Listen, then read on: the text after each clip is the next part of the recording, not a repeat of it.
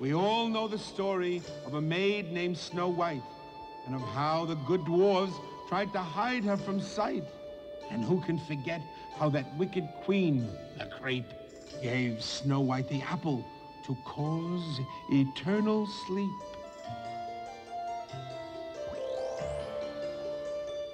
But that isn't the end. No, our story's not over.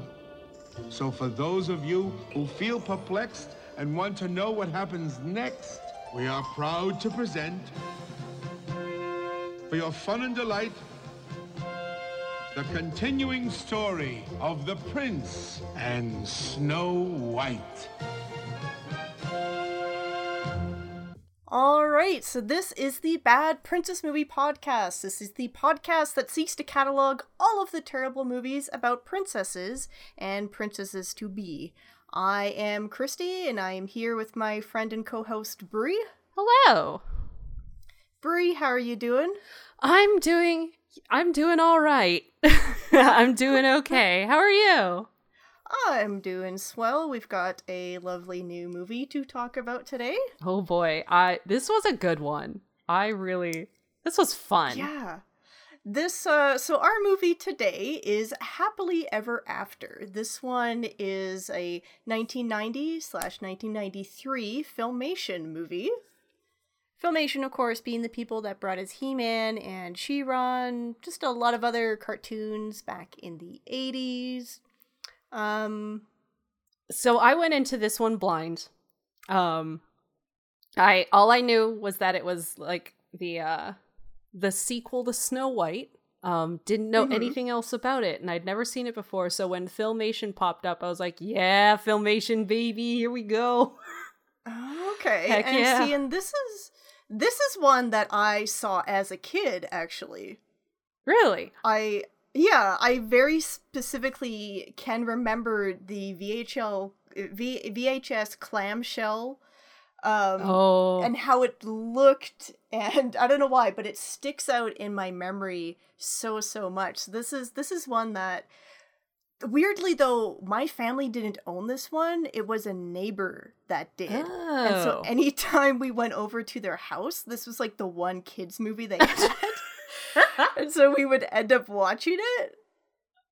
I I feel like I recognize because I look when I looked at the cover, I was like, that feels familiar. It feels like maybe something I saw on like a shelf at Blockbuster at some point as a child, and maybe Yeah. just never never picked that one up to rent on Blockbuster Fridays with my family. Yeah, it was something always maybe in your periphery, but you just never Yeah. pulled the trigger on I was it. too busy renting Poochie and uh, Rainbow Brite. Ooh. I think I think I was like uh, I was all about Sky Dancers. oh, Sky Dancers was great. yeah. Oh, Sky Dancers. Oh, I miss Sky Dancers. they were terrifying, but they were fun. Just, I how many sky dancers have hit ceilings and done damage? See, and my thing is that me and my sister would fight with them. So you Oh. would like kind of you'd you'd sort of hold on to them so that they couldn't fly away, and you could just like slap the shit out of each other with Oh, it. it was I yeah. For me, it was like just don't aim it at your brothers. Don't aim it at each other because you you just instead of aiming him up, you'd aim him at your brother and just whip it and then it's like send him flying. oh, that's great. And then you could feign ignorance, just be like, "Oh, I didn't know it was gonna happen. Oh, I didn't mean it. mean Oh, No. I didn't have many sky dancers as a child, and I imagine that's why. Yeah, yeah. I think ours just kind of disappeared one day, and I guess in hindsight, it's probably probably with probable cause. Anyway, we got we got sidetracked from filmation. Oh yes. Yeah, so I uh to go into a little bit of history about this one because this this is kind of a fascinating thing because as you mentioned, this is kind of intended to be a sequel to the Disney theatrical release.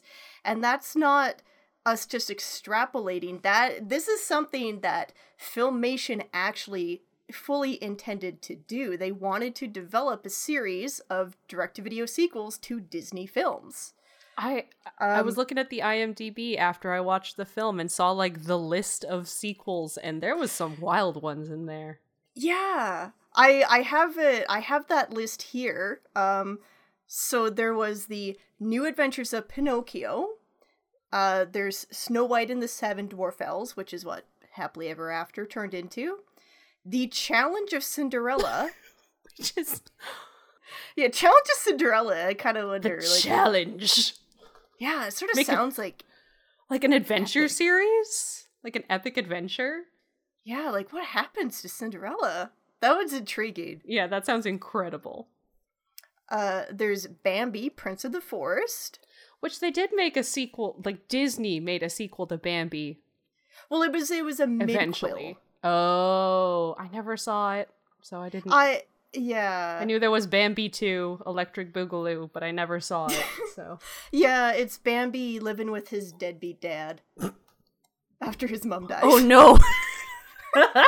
oh, that's so sad. yeah, I have to see Um, this now. yeah. There's also the son of Sleeping Beauty, which is another like I kind of want to see that one. Just like, like what happens? Because his mom didn't really have, like, what? Does he just fall asleep too? it's just it's just the same story. Yeah, like what else is there? Uh, there's the continuing adventures of the Jungle Book. Which I mean, that's there's room for that. Same with the Pinocchio one. I could see more adventures of Pinocchio. Hmm. Like those are those are ones that I could reasonably see. Like yeah, okay. There's a, there's Yeah. a line there because they have adventures and whatever. Yeah, and uh, on that note, um, you mentioned the Pinocchio one. So the first film that was released as part of this plan by Filmation was 1987's Pinocchio and the Emperor of the Night. Um, what? yeah, and I and I've seen it What actually, and I kind of like it.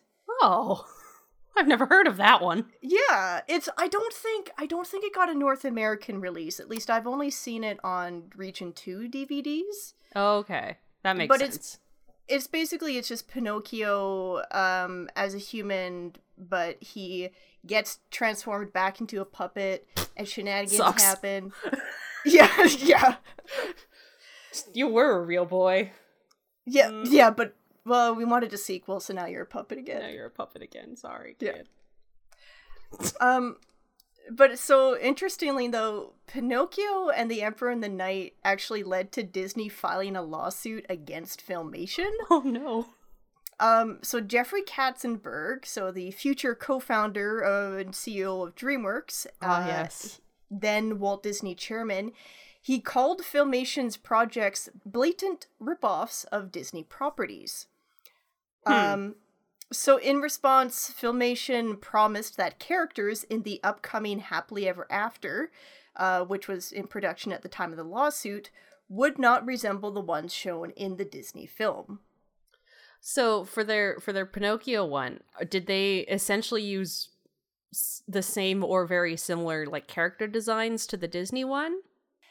Honestly, Pinocchio and the Emperor of the Night is pretty like different. Like there isn't, and I think if I remember, like the specific lawsuit regarding uh, Pinocchio and the Emperor and the Night, it didn't go through because they sort of like with Golden Films and their version of Beauty and the Beast, they successfully argued that we're just basing this off of the original stories. Mm-hmm. Um so there isn't there wasn't really anything watching in that. Like obviously like there's a few kind of bits that are reminiscent, but again, because they're both taking from the source material, it's kind of hard to tell like what are they ripping off of Disney specifically versus what's just, you know, this, the same the same inspiration that Disney took. Mm-hmm. But so getting back to Happily Ever After, um, as part of the lawsuit, the film changed names a few times, so that Happily Ever After wasn't the original name. Previously, it was called uh, Snow White in the Land of Doom. Which is kind of a metal title. Yeah. Um, there was also, as as that IMDb list mentioned, Snow White and the Seven Dwarf Elves, and then the last one was also Snow White: The Adventure Continues. I was just gonna say, I wonder why they went with Dwarfelles. Because Yeah, that's that's in the movie. It's I I would have thought like just dwarfs. But I guess that does not different enough. Dwarfettes? Yeah, they they definitely they're trying to right away distinguish from the Disney one and like Yeah. yeah, it does it does not roll off the tongue. No. Nope. Snow White and the Land of Doom is definitely the best name for it. It I kinda wish- extremely is. Yeah. Um it's actually yeah, yeah, so that one seems to have been the name that was chosen prior to the lawsuit because you could actually find some vintage merchandise with that name. Oh, nice. There there's actually there's there's some merch on eBay right now. There's like action figures and uh there's like a, a doll uh of Snow White and there's a poster. And I won't lie, I was a little tempted little tempted, but I don't want to. What am I gonna do if I buy this shit? Oh. I mean, you just you'd have it to own it, I guess, but I I already have to solve the problem of what I'm gonna do when I die and who inherits my hundred different princess movies. God. And the, the movies will only continue to grow. The the collection will get bigger and bigger. I know that's that's this is what my life has become. That I'm gonna have to one day make make the very real decision about do I keep all of these princess DVDs? What do I do with them? my legacy is the, this collection of of weird movies. Have them just buried with you. I was I mean that was one option. God. Or yeah, or like some sort of like graveside rental kiosk. Oh my god. That'd be incredible. I've got I've hopefully I've got a good few years to figure this out. yeah, you you've got some time. Yeah. Time to collect more movies. Yes, exactly. Priorities. Yes. But so Happily Ever After uh, was allegedly completed by 1988, and it was originally slated to be released in the US in 1990. Um, as you noted from the intro, though, I also mentioned that there was a 1993 release date. Um, Mhm. So that was specifically 1993 is when it was released in the US, but it was also released uh, in 1990 in some parts of Europe, particularly France. Um, I haven't seen any official reasoning for the delay, but it is interesting to note that the 1993 summer release of Happily Ever After coincidentally coincided with Disney re releasing Snow White in theaters. Uh huh. Uh huh. I see. Mhm. Mm, Mhm. mm, mhm, I Mm. see. Yeah. Take your kids to a double feature. Yeah, I presumably. but don't worry, Disney, we're not trying to copy you. It's totally Don't- distinct. Look, don't worry about it. Like, Don't worry. Please don't sue us again. please, please don't sue us again. The so the US release of the film was preceded by a 10 million dollar advertising campaign by Damn. First National Film Corp. Mhm. The uh the film managed to make 1.76 million dollars over Memorial Day weekend. Uh the overall domestic gross being uh a little more than uh 3 million. Um First National actually declared bankruptcy weeks after the original release, Oh boy. Yep. with with its president later being charged and convicted of defrauding investors. Oh no. oh no. Oh dear. The uh so the legal problems with Disney coupled with the poor financial reception of the film is allegedly what caused the bankruptcy of Mm. Filmation. Mm-hmm. That's mm. Yeah. And uh, so as of 2019, the film is currently owned by Universal Pictures via DreamWorks Animation, um, who also holds the rights to a lot of the Filmation catalog, which I, I thought was interesting to note just because of earlier that uh, Jeffrey Katzenberg connection, how he called it a blatant ripoff. Oh yeah. and now it belongs to DreamWorks. Huh. Well, I, is it because they wanted He-Man and stuff like that, Probably. and it, it just sort of got was- packaged in there? Yeah, because I and I will say this DVD, like the the DVD is hard to come by. Um, it goes for like stupid prices on Really? eBay and Amazon. Yeah, and it's not that it's like a it's a bad movie, but it's not good enough for the prices that you see it listed for. Yeah. It's it's not like a it's it's a collector's item for discerning collectors such as Mhm. yourself. Yes, yes. Yeah, I stuff like this really bumps up the price value of all my shitty princess movies. Like most of them most of them I've gotten for like a dollar at a flea market, but this one it's like at least $50 extra. Dang. Yeah, if not more. So, one last kind of fun history bit before we get into the plot proper. Uh, there is actually a video game that was developed for this film, an SNES game. what? Oh my god. Yeah, so it was uh, released in 1994. Um, there's actually two versions of the game, with the main difference being that there's like slightly different voice casts. Oh. Yeah, Weird. s- the earlier version of the game uh, is missing a few key members of the cast. It it seems like that, at least as far as Wikipedia says, that that's really the only difference between them. I don't know. Weird. F- interestingly enough, but Snow White in the video game, uh, she's played by Irene Cara in the uh, in the movie, but in the Mhm. video game, she's voiced by Jodi Benson, who is best known for voicing Ariel in Disney's The Little Mermaid. What? What? huh. Interesting. This movie has some wild voice acting, by the way. Like some some voice Mhm. actors in there that I was like, hold on. But Yeah. anyway, we'll get to that. Mm-hmm. Just uh so the the video game briefly, it's just a pretty it looks like a pretty typical platformer. You could either play as Snow White or her Shadow Man, uh protector, as they collect and throw apples against the various enemies and just traverse the different stages based on the film. oh, oh that's, Hmm. that seems pleasant enough. Yeah, it's mostly it's fascinating just the idea of this movie tie-in game before like the you know like eh, cuz I think there was that period kind of around like the 2000s where movie tie-ins it didn't matter how good the movie was or how bad the movie was it always had a video game tie-in. So it was Oh, yeah. interesting to see to see that that was happening even as early as ni- the the early 90s Yeah, like that is I I feel like that was probably that probably happened more often for for like Disney films probably. Like Mhm. Lion King or or what have you has a lot of old games, Yeah. old platformers.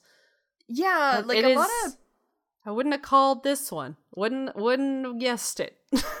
yeah, yeah, definitely a bit of an oddity for sure. There a lot of like well, even like when I mentioned earlier, like there there was merch made for this, which it isn't uh, you know, I mean it makes sense to say, "Oh yeah, like they made all this stuff" because they I, I it's not like they went into the, the movie went into theaters and they were thinking, "Yep, this one's going to fail. This is going to bankrupt us, boys." well, we flopped it. It's it's Yeah. a bad one.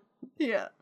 I think it's it's more of a novelty to look back in hindsight, knowing that this movie just did not go over well, and to see like, oh, they actually they put all this effort into making this merchandise for it or this video game for it, and Yeah. they really didn't have to. It, it, they didn't, but you know, lucky for us, they did. hmm So, with all of the history out of the way, how about we take a look at the plot of Happily Ever After? Let's let's go. All right. My my very first note is ooh kicking it off with Dom DeLuise. yeah. yes, so the film opens with narration from the Magic Mirror, who is voiced by Dom DeLuise. there he is. He goes over the events of the original Snow White story, just the basic plot points around it, the Wicked Queen, the apple, yada yada. He concludes by announcing that Snow White and her prince are getting married, and so that's the opening prologue, and then the film begins.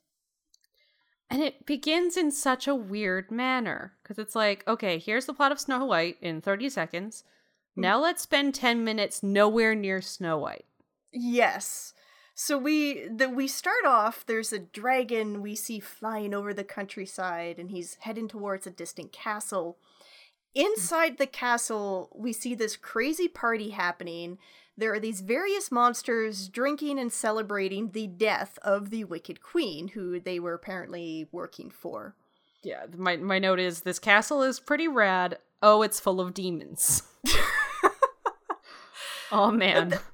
And they they like they didn't like her. Like they are yucking it up. Like Yeah, they're having a- to Great time. Yeah. We we get introduced to two characters in particular, Batso and Scowl, uh, Bat and Owl, uh, respectively, if you can figure that out.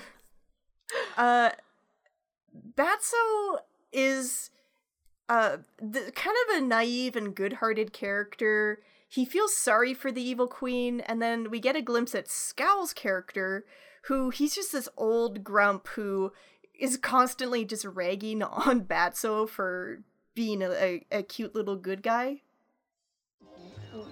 Well, I can't help it, Scowl. I still feel sorry for the poor wicked queen. Sorry! You're a bat! You're supposed to be bad! Bad? Yeah! Me, ruthless, cruel, rotten to the core. Like me. Nobody's perfect. I love this owl. Like all of the like most of the animation on this owl is just great. Like he's just a little he's a good little character. I like him. He's Yeah, and he- terrible. Like he's a he's a his whole deal is just silly, but like I like this owl, but then I also just like owls, so that's predictable Yeah. from me. Yeah, again, he's just he's just kind of a grump, and he's also a little full of himself, and he kind Yeah. of just think he thinks that he knows everything, and he's he's chain smoking the entire time too. He always has that big stub of a cigar hanging out of his beak. yeah. but just as soon as we get introduced to those two, a mysterious figure bursts into the room. He is revealed to be Lord Malice, the Wicked Queen's brother. Malice makes the his name. Yeah, oh god, it's so I love I oh. love Oh. names like this. Lord Malice, spelt M A L I S S, but of course Malice. Oh yeah. Were they named that by their parents? They were oh, Evil Oh, Queen maybe. and, and Malice. Maybe this is it's sort of like a Golden Films Beauty and the Beast situation where you've Yeah. got the one Yeah. their parents like, man, we should have really thought this through. Yeah. Oh, people people in fairy tales are bad at picking names. or actually I guess they were very good because he did grow up to be a big jerk. So That's true, you know? Hmm. So Malice arrives. He's asking, you know, for her sister, but nobody wants to fess up what's going on. So he goes over to the magic mirror and gets it to tell him what happened. And this is where we find out that conclusively the Wicked Queen is dead. The magic mirror doesn't specify how she died, just that she died during her attempt to kill Snow White. So that's probably a way to like they because they they can't say any details because they're wanting to sequelize the Disney film. Right. So you can't go so far as saying, "Oh, well, she turned into an old woman and then got crushed by a boulder falling off a cliff." Oh, So you just I was I was actually going to ask because it's been it's been probably two decades since I've seen Snow White, and I was like, I don't Mhm. remember. I I forgot that she legit died at the end of that movie. Yeah, the dwarves, the the seven dwarves go chasing after her and then she tries to she tries to kill them by pushing a boulder onto them, but then it kind of karma bites her and then she falls off the cliff and the boulder falls onto her. Whoops. Yeah. but they they I yeah, so again, I think they left it vague because if you give any further detail than that, then it's going to cause uh discon- discontinuity with the Disney version. Yeah.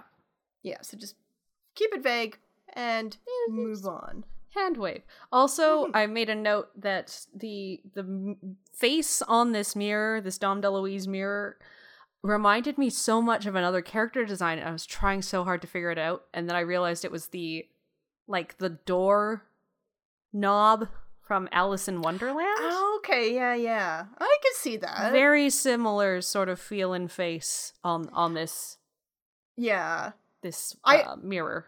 Yeah, I can see that. I also kind of thought too, like so, sort of like Cogsworth as well, like that kind Oh, of yeah. plumpness in the cheeks. Yeah, if you kind of smash those two together, there was there Mhm. was chunks of this movie where I, I felt like I recognized either character designs or bits of animation from other places, but it was always Mhm. just like just just different enough that I couldn't be certain.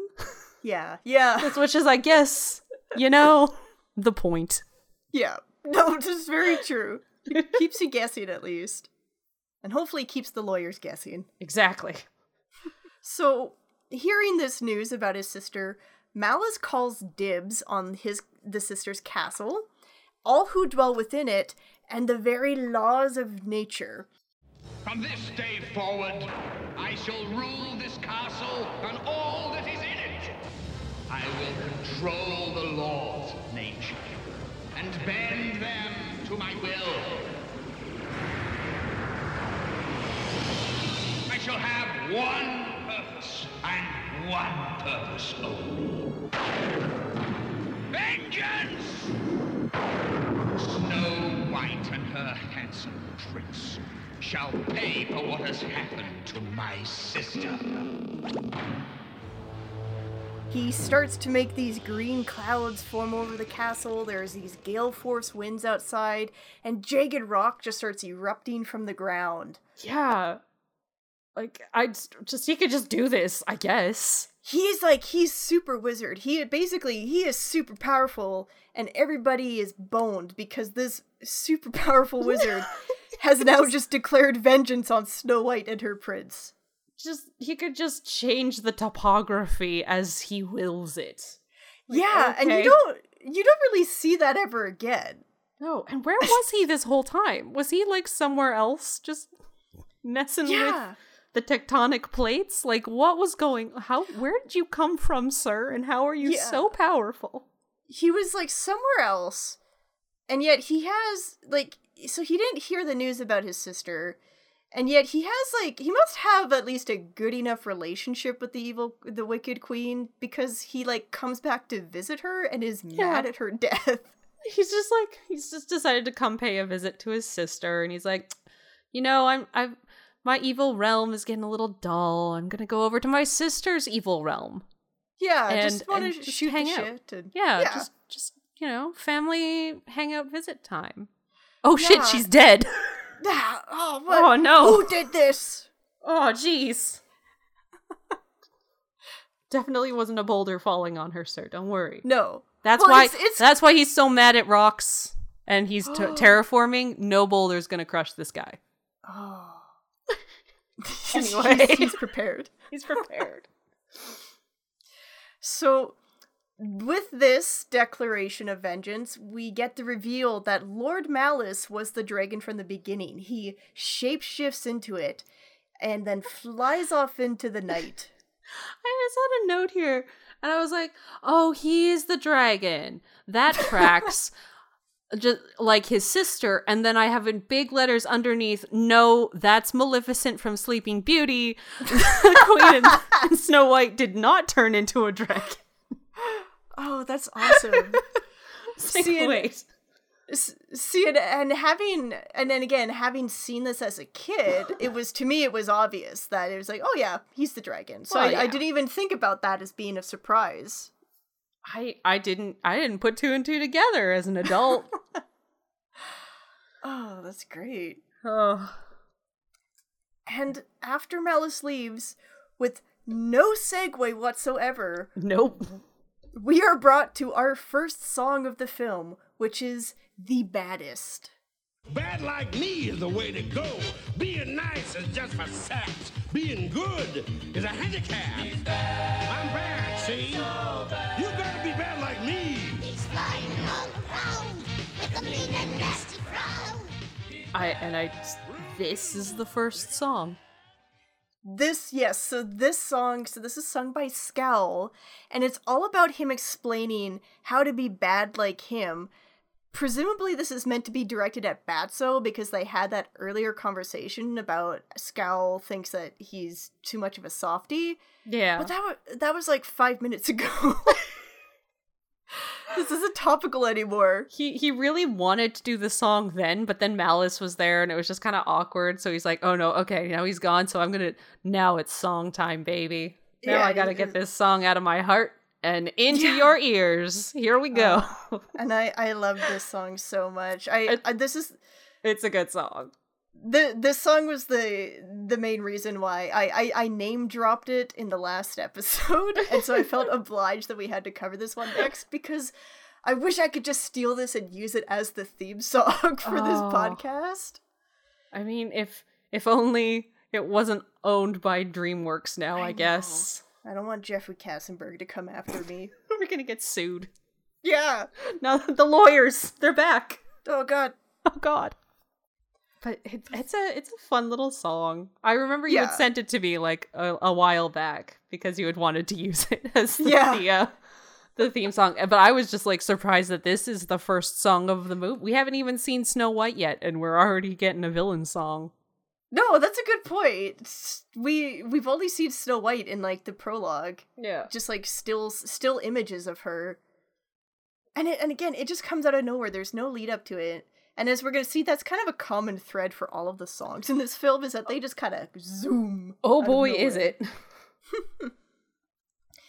but so scowl tells batso that they have to get on Maliss's good side so the two of them fly off in pursuit to try and assist him in his search for vengeance against snow white and her prince and so finally Finally, ten minutes in, we finally get a scene with Snow White. Hmm. So Snow White and her prince, we we see them on horseback. They are riding through the forest because they are they are off to see the seven dwarves to invite them to their wedding. They're just in idyllic meadows, and there's flowers and trees and forests, and the prince looks like Prince Adam, which tracks because it's filma- filmation. Yeah, yeah. He's kind of he's got like the page boy haircut. It's just like it's it's he's a redhead instead of blonde. Yeah, I guess he's not as beefy as Prince Adam, but you can you can see the the the similarity there. Yeah, there's definitely definitely a vibe going on. You can tell that they they did try and go for more for more of a Disney look with the film. Mm-hmm. Um, but there is still that little that little sheen of filmation's aesthetics over it all. Sheen is a good word for it.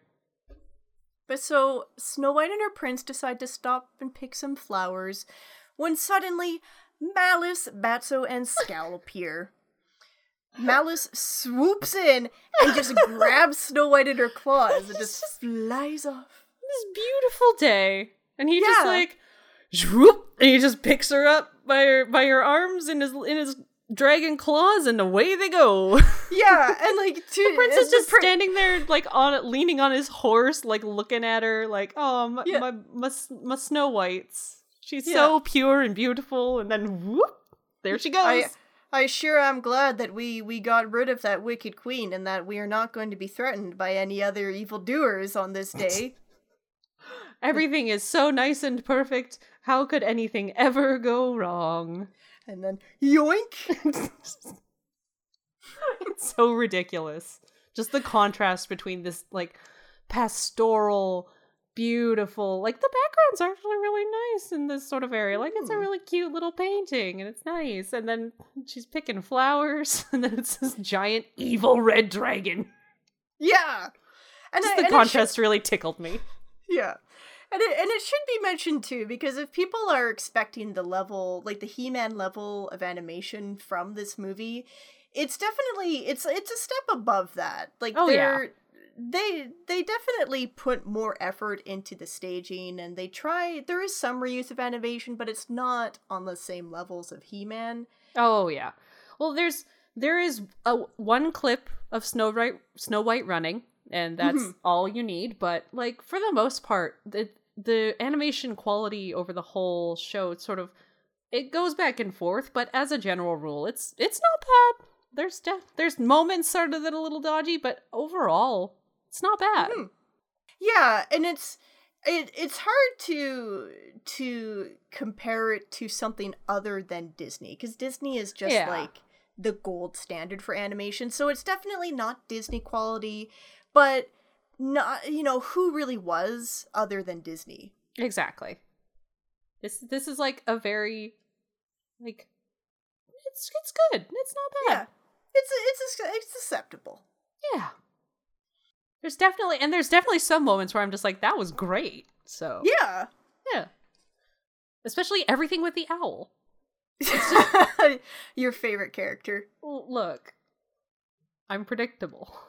Yeah, is- you is you were all about you were all about Sebastian and The Princess and the Pea. Now you're all about Scowl. Like, give me some good bird character animation, and I'm I'm just pleased. Yeah, A plus movie, ten out of ten for Yeah. Brie. Anyway, so So she gets kidnapped by the dragon extremely easily. The, mhm. the prince takes off in hot pursuit on his horse. Uh, at one point, making his horse jump like a twenty foot wide chasm. Like th- th- that is a ravine too large for a horse, but he's just like, do it anyway. Hi do the- silver, let's go. They do the typical thing of like of he ru- he runs up to it and they stop to like assess it, but then they like walk back like ten feet and then Yeah. they they run again and just like they I mean they make it, but It's it's it is an implausibly large chasm for them to jump, Yeah. but they do it. You know, kudos, Prince, you did it. At uh, at one point, the prince ends up pulling out a crossbow, kind of from behind his back. I guess he just had it uh, on the horse somewhere. That's what we in the animation industry call the animation pocket. That's when you just reach behind you and whatever you need is there. Yeah, you you can't prove that it wasn't there. Exactly. Like it's it's in your animation pocket. You just pull it right mm-hmm. out of there.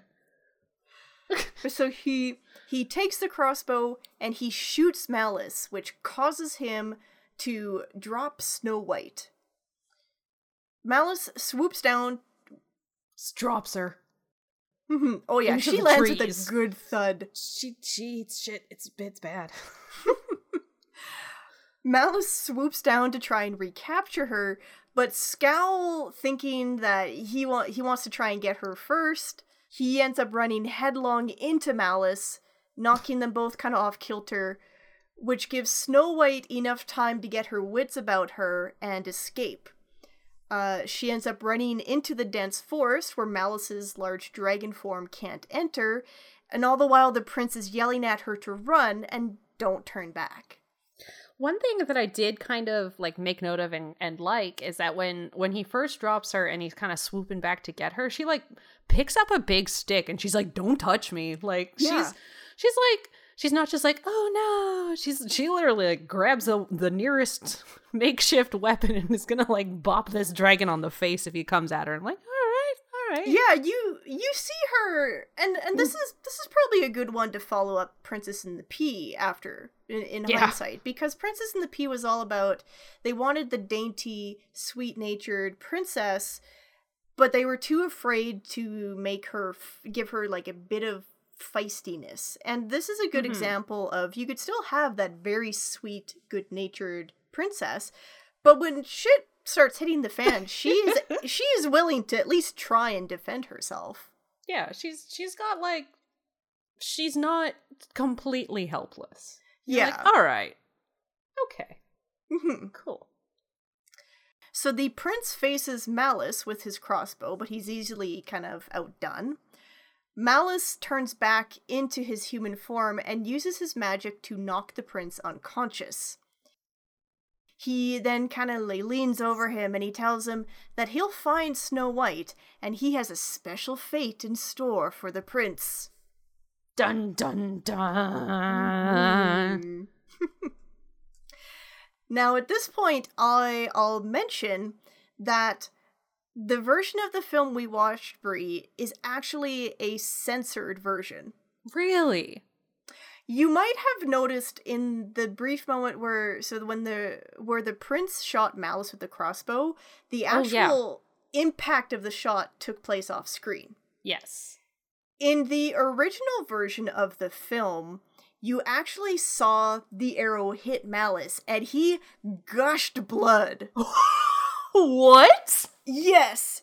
Dang. He he he blood shot out of that wound and Dragon Maliss uses his own mouth to rip the arrow out of, with out and even more blood sprays everywhere. Whoa. And That's, a, another that's kind of amazing. Yeah.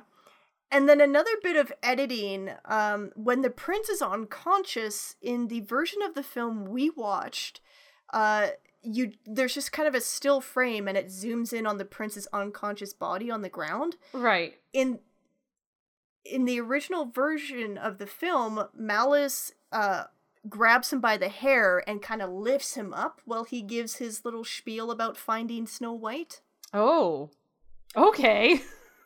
And so I guess for the DVD release, they just they edited out they they edited out these and a few other scenes that I'll note just because they felt they were too violent. Huh. Which I I didn't I didn't actually realize these scenes. Uh, I knew that there there I had seen some mention of editing, but it wasn't until I went onto YouTube and I saw actually uh so a YouTuber named Ryan Yang had put together a video comparison of the original versus edited scenes. Oh, cool. And when I when I saw that first scene of the dragon getting shot and all the blood spurting out, I was instantly so mad that I didn't have the uncensored version. Just give me the one with the blood.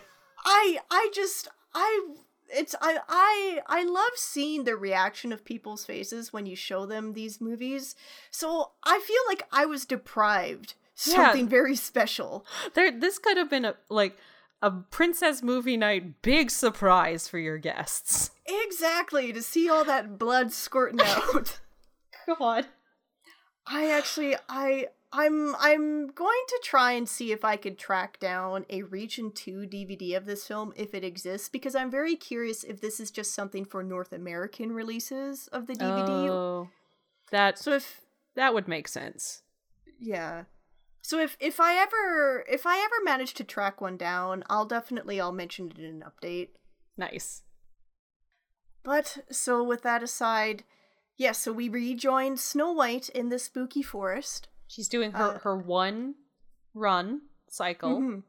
Yeah, yeah. As you mentioned, we'll be seeing this run cycle a little later in the film.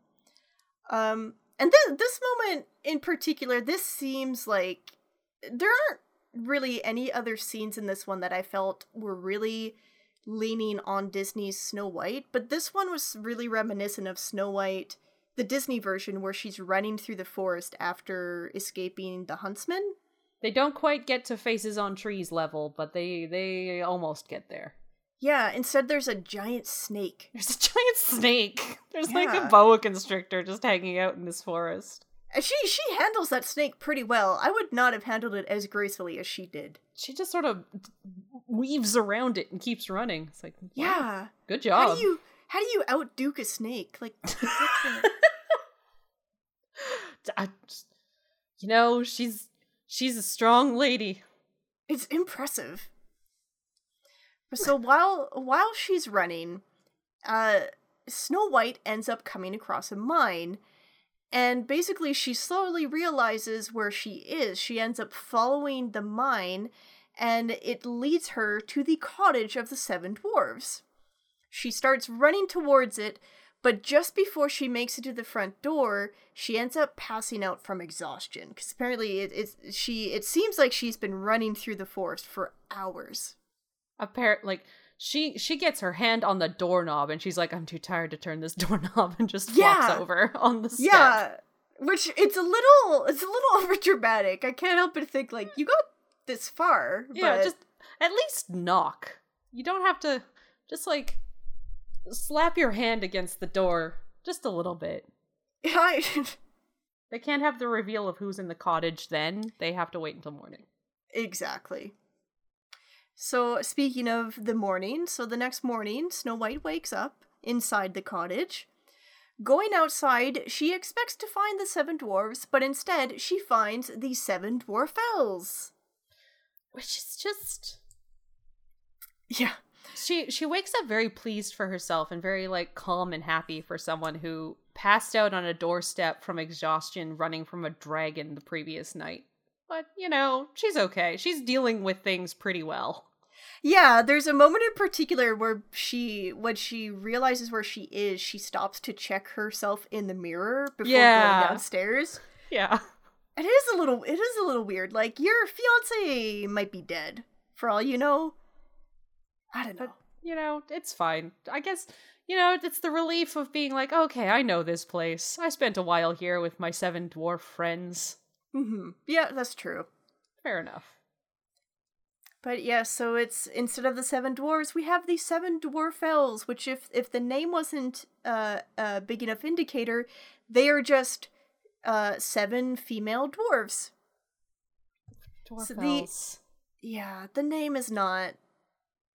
It is what it is. hmm The first ones you see are like one that's that's rolling in mud and one that is bright red, and I'm like, Yeah. are are these like? Why is she that color? yeah, we don't get a good introduction to the Dwarfelles. Um, it's you just kind of all you get right away is they explain to Snow White that they're the seven dwarves' cousins, and the seven dwarves themselves have given them their cottage because they've gone to open up a new mine in the next kingdom. yeah, it's you know they just move. They're business entrepreneurs elsewhere. Yeah, yeah, and and of course the whole thing with the seven Dwarfelles is like it's, it, it, I guess it bears mentioning that while you can do your own take on the Snow White story, the specific versions of the characters as they existed in the Disney version, so the you know had the distinct personalities of the seven dwarves. You No. can't crib that because that that's something that's that Disney a- came that's up a with for their Disney- version. Patented speciality. Uh, that's that's theirs. So Mhm. You got to come up with a different Yeah. shtick for your for your new Dwarfelles. Yeah, yeah, because Disney Disney kind of codified the seven dwarves each Mhm. having their own gimmick. So you want to have a gimmick for your characters, but you also again, you still got to make it distinct enough from Disney's. So we get these. Also, the when the the one that's rolling in the mud, I just have in big bold letters. Oh, she's voiced by Mrs. Field Mouse, the care the same voice actress who did the Field Mouse in Don Bluth's Thumbelina. That's Yes. that's the first thing that came to my mind. I'm like, oh, Mrs. Field Mouse. Yes, the lovely. Carol Channing oh. in Oh, all her glory. then they pan over to another Dwarfelle. Bes- yes, we we we see the smallest Dwarfelle who is attempting to conjure up a small storm with magic. Uh, she fails at it, and we are brought to our second song of the film, which is simply titled Thunderella's Song. What makes you you? And who am I? What can I do without blue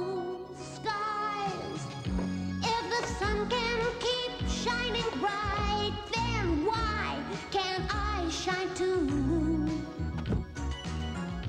If the moon can light up the my- night. Okay, my notes say dot dot dot. What is this song? Like it's kind of a bop, but also what? Yeah, It's I don't such a know how to bizarre describe it song. either. It's so weird. Like Yeah. I'm, I'm excited for you to cut this in a little bit into the, the episode because it's like, like it's it's it's it's descri- it's like a dwarf philosophy song about who you are and what you do and but Yeah. it's got no context. We don't know who this character is. We don't know what's happening, but she's singing this song and it's like it's a fun little song. I don't know, I like it. Yeah. so Thunderella is singing about how her her power scares her and she's basically she's jealous of the other Dwarfelles because she sees them as being more confident and brave than her.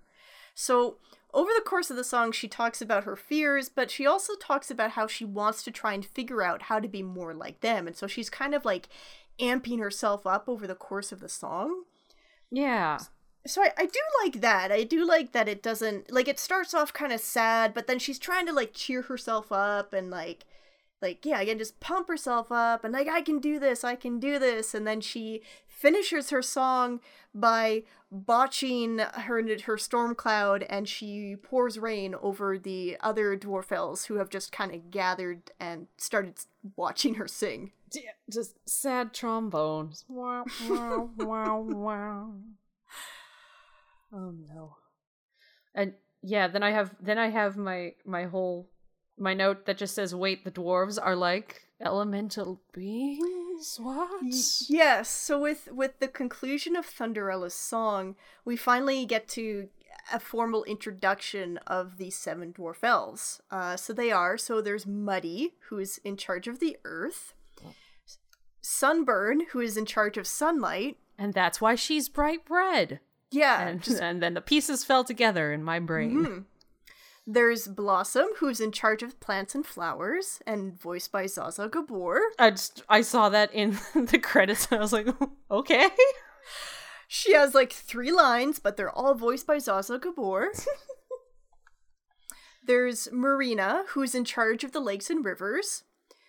Critterina, who looks like the long lost mother of Alvin and the Chipmunks. that's yep that's all i could think of looking at her face i'm like that's a chipmunk Yeah. She she is in charge of all of the animals in the forest. There is Moonbeam, who is in charge of the night and who will spend the majority of this film sleepwalking and not saying anything because she is literally asleep because it's the daytime. So she's just like she just follows along asleep for most of Yeah. the movie, which is like you know fair enough. And then there's of course Thunderella, who is in charge of weather. And that's your seven Dwarfelles.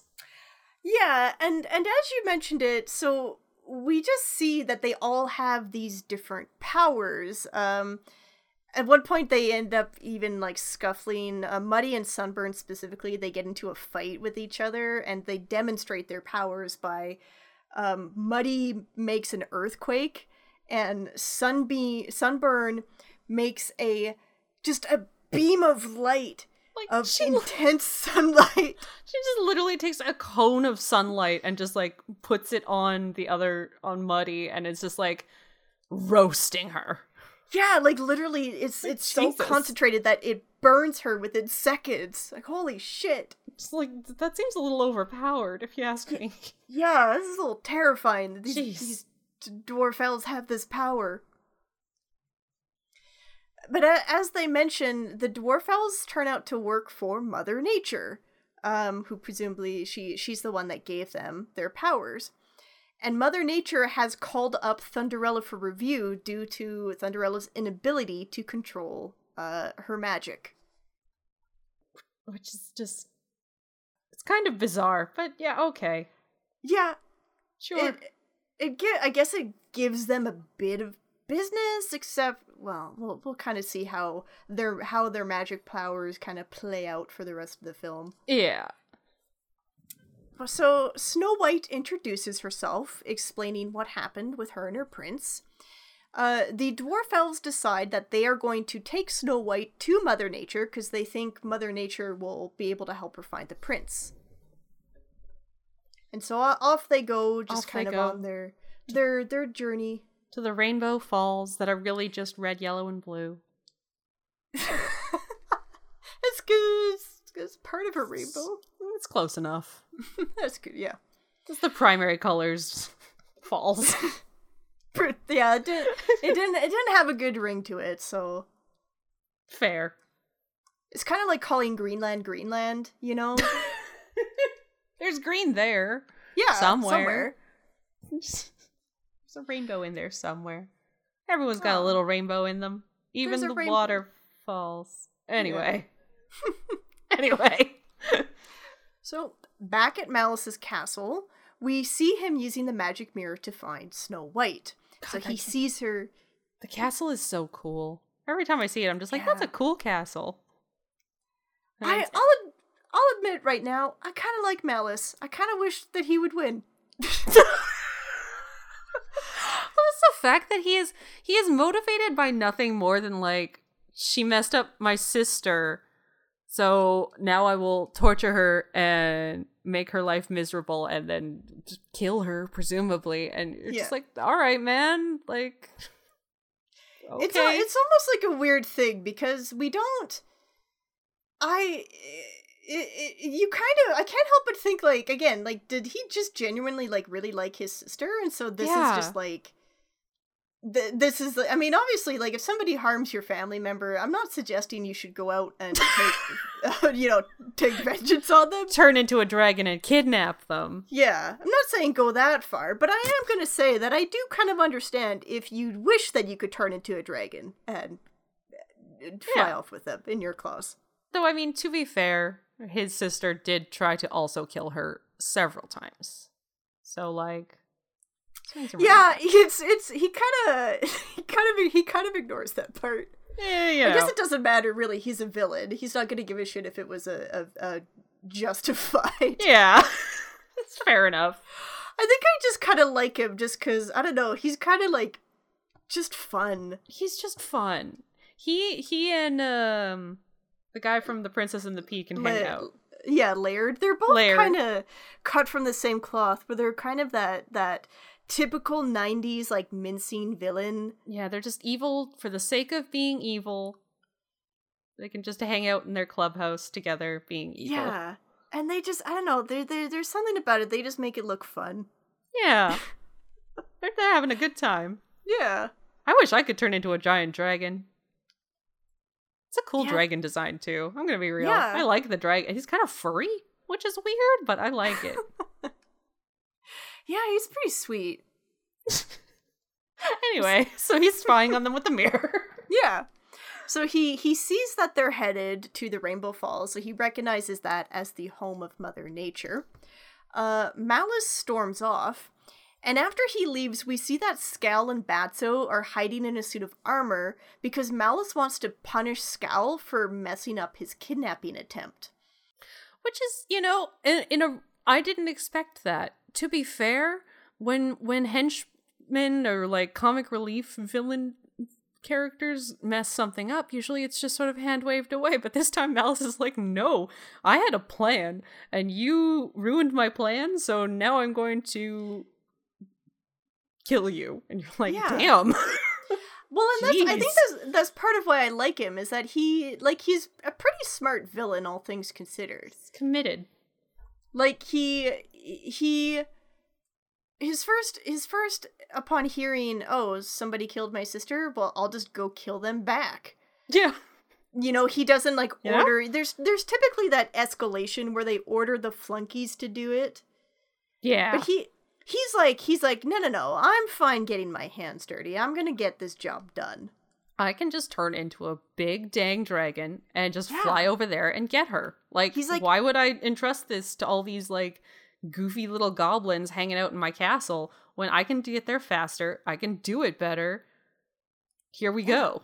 i can get i can get shit done have you seen me i'm amazing I'm, to be fair, I- really rad. anyway, and I, I should i guess i should i should note too he is voiced by malcolm mcdowell he is, hmm which is amazing. Yeah, there we'll, we'll probably touch more on the voice actors later, but there's Yeah. just, just a lot of good voice talent in this film. There really is. So Scowl has learned from last time he's going to just keep hiding from Maliss, and he's not going to involve himself in the plot any further if he can help it. Yeah, that's a good good call. Good call, Yeah. Scowl. He's uh, Maliss is smart enough t- to not trust this little shithead, and Scowl is also smart enough to go, "Oh, I I boned that pretty hard. I'm just gonna lay low until the heat dies down. I'm not going to try." Yeah, Yeah, I'm just gonna keep hiding. I'm out. Yeah. peace out. But so back with Snow White and the Dwarfelles on their way to Mother Nature, Snow White just has a brief little conversation with Thunderella where Thunderella confesses all the things she admires in the other Dwarfelles. Snow White encourages her just to do her best and be herself. And while this is happening, this conversation's happening, unbeknownst to them, this mysterious figure is watching them from the shadows. Yeah. This mysterious Orko-like figure. That was my thought. I was like, they're getting spied on by Orko. He's Yeah. here. Oh, it's I he can't escaped the other filmation properties. Yeah, But just now he's here. It's Orko. Or- Orco Orko grew legs and And it's just kind of really creepy now. But there he Yeah. is. It's Orko. hmm But so Snow White and the Dwarfelles reach Rainbow, Rainbow Falls. Upon entering, they come across Mother Nature in her garden, which brings us to our third and the final song in the film itself, which is sung by Mother Nature, voiced by Phyllis Diller. Take a little sunshine, sprinkle some rain, mix it at the right time, then do it again. Mother Nature has so many things to do. It takes a lot of concentration, just the right combination. Oh my god. I I could I couldn't place her voice when I first heard it, but I was like, I know, I know that voice. And I could mm-hmm. like hear it saying Yeah. other things in my head, and I'm like, who is this? Who is this? And then I got to the end and I'm like, Phyllis Diller. there she That's is. the weird thing about that's the weird thing about Phyllis Diller is that I don't know where I first learned of her, but I just feel like the knowledge of Phyllis Diller and what her voice sounded like was always in my head. Yeah. Well, I think I recognized it most, and the one that I couldn't place and was trying to get to was the Queen in A Bug's Life. That's Yeah, yeah, that's where. I think my brain tried to go because I know I've heard her other Mhm. places, but like that's the place I tried to go. Thinking about it, this is probably this movie is probably where I first heard her, and it was maybe just like later roles. Like so maybe maybe this movie is the reason why her voice has always been in my head. Just it's uh, somewhere in the back of your mind. Hmm. Phyllis Diller. oh god. oh, is she here? oh, I feel a cold chill. She knows when her voice or when her name has been said. Oh god, if she's like Beetlejuice. Phyllis Diller, Phyllis Diller, Phyllis Diller. Oh god. Oh, so yeah, that's I I I don't even think I absorbed most of her song because I was too busy being like, who is this? Yes. So, so her song, which is just titled Mother Nature's Song, this is just uh her singing about all the things she does, just uh, including the creation of various plants and animals. Um, throughout the song, she's attempting to make a catfish, a horsefly, and a dormouse, but each attempt ends with a failure. So, like the catfish, instead she makes like a f- weird fish cat, and the horsefly Yeah. is like a weird like it's a tiny horse with wings. You're like, all right. Yeah. yeah. So after her song finishes, Mother Nature wants to deal with Thunderella, uh, citing a long list of mistakes that she's made. Uh, and as it turns out, it's not just Thunderella's powers on the line, it's also uh, the other Dwarfelles, because Mother Nature has noticed their infighting and how they use their powers against each other. I never should have let the lot of you have such powers. See, I told you she'd take away Thunderella's powers. A lot of us. But Mother Nature. Oh, don't think I haven't noticed all your squabbling, using earthquakes and sunbeams at your every whim. That's not what I gave you your powers for. You were supposed to work together to help me when I can't be there, to create harmony. Oh. Just calling down random sunbeams and making uh, earthquakes. Yeah, which is like, you know what, Mother Nature, this is very fair. You have a point. Yeah. Mother Mother Nature specifically says that she can't tolerate mistakes. And Snow White points out that Mother Nature herself made plenty of mistakes, citing all of the weird creature attempts that we saw her try and do in her song. Mm-hmm. So like, that's fair point. We literally Yeah. just saw you make three mistakes in a row. Yeah. So Snow White pleads for Thunderella and everybody to keep their powers, but before Mother Nature can do anything, Maliss appears in his dragon form. Uh, Mother Nature lays the beat down over him though, and Yeah. forces him to turn back into his human form. Uh, Maliss boasts to Snow White that the answer to what he did with her prince lies in his castle in the realm of doom, and then he flies away. You know, the honesty Yeah, of of calling your realm the realm of doom. and It's like and it's not trying to be anything. It's not a fancy name. It's just what is your evil realm called? Well, it's the realm of doom. yeah. Well, and you know, you know what this this film made me think of this time around is especially like this whole the realm of doom thing is in the original and so in the original story and then also in Disney's version the wicked queen was Snow White's stepmother. yeah. Is that still true for this for the filmation movie? Did the wicked queen rule over the countryside at one point as like their legitimate queen? I, I don't. I. These are the questions, because like you see this castle, and it's the only building in this in this realm of doom. Yeah, and and when Maliss like when he's having his moment at the beginning where he calls upon like the wind and the and makes the the earth erupt, is that you do see a few stray peasants. Just Yeah. like very very briefly. So there are other people here. Snow White is referred to as a princess. So presumably, did Snow White used to live in the castle? A truck. I don't know. it's never it's never discussed at all so yeah i don't know if snow white if was this was it always the realm of doom which that would be great if you were a peasant and you're just like Where are you from? I'm oh, I'm here trading goods from the realm of doom. yeah oh that's that's pretty cool it's better than the pig kingdom yeah, that's you know, yeah, it's hard to beat getting getting uh sent to the pig kingdom. yeah realm of doom at least is like got a little spice to it it's mysterious Ooh. Yeah.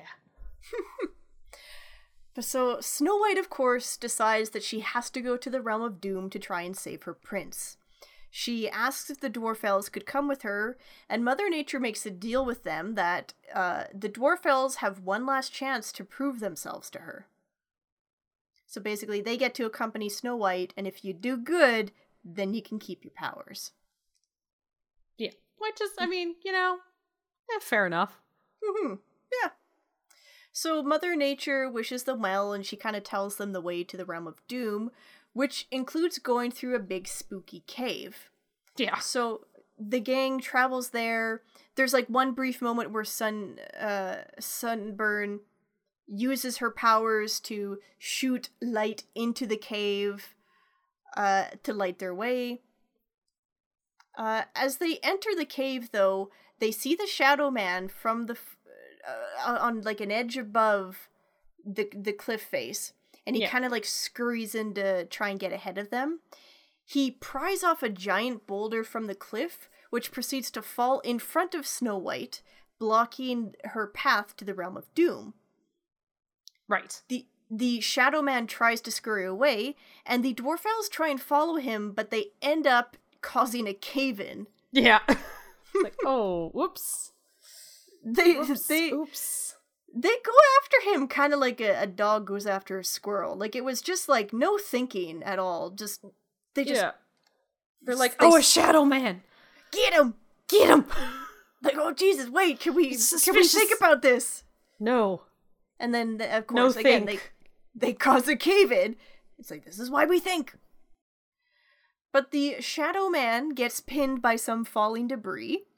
Snow White takes pity on him and is just about to try and help free him when this big wave of water rushes in and pushes her and the Dwarfelles out of the cave. Mhm. While the Dwarfelles are celebrating their good luck, Snow White takes a moment to feel bad for the Shadow Man and hopes that he got out okay, despite the fact that the last time that she saw him, his leg was pinned under a big bit of debris and a big thing of water just flushed them out of the cave. Yeah, sure hope he's okay. Sure hope he's okay and not currently drowning, Yee, pinned underneath some rebel. Yikes. Ooh. well, out of sight, out of sure mind. he's fine. Yeah, I'm sure it's fine. So Maliss spies Snow White through the mirror once again, and he decides that he's going to provide an escort to take her to the castle. He heads to the dungeon where, coincidentally, Scowl and Batso are hiding out. Maliss has come to the dungeon to let out these weird wolf-like creatures. I I liked these things. I don't know why. Like their design is like super weird and kind of ridiculous, but I I liked them. Yeah, weird demon dogs that he's just got in his basement. Yeah, they are just like these like kind of creepy monster like things and they're they seem like there there's kind of like the the again like the escalating scale of like henchmen's where you have like the funny silly ones and then you have like on the other side of the scale you have like the super serious only let these out when you want a spooky moment in your film Yeah. henchmen The the the ones that are creepy and don't have silly songs to sing. Yeah. so Maliss tells these creatures to bring him Snow White unharmed, but they can feel free to eat the Dwarfelles if they like. Yeah, Just as a the- little treat. Just uh, you can have a little little a Dwarfelle as a treat. Yeah. Just don't fill up on Dwarfelles, cause you know I've got supper waiting for you when you get back. We do have food at home, so Yeah. You know they're not good for you. it's just junk food. But Batso sneezes and gives away their hiding spot, prompting Maliss to find and then take Scowl away to dole out some punishment while he waits for Snow White. Rest in peace, scowl. Rip in peace. I love how Batso is just like like uh, Maliss doesn't give a shit about Batso. No, well, Batso, Batso didn't screw anything up. Batso's just a little bat. He's just hanging out. It's kind of great because he's like he's like a good employer. He recognizes that this is the employee that didn't mess up, Yeah. and this is the one that did. Yeah, exactly. Hmm.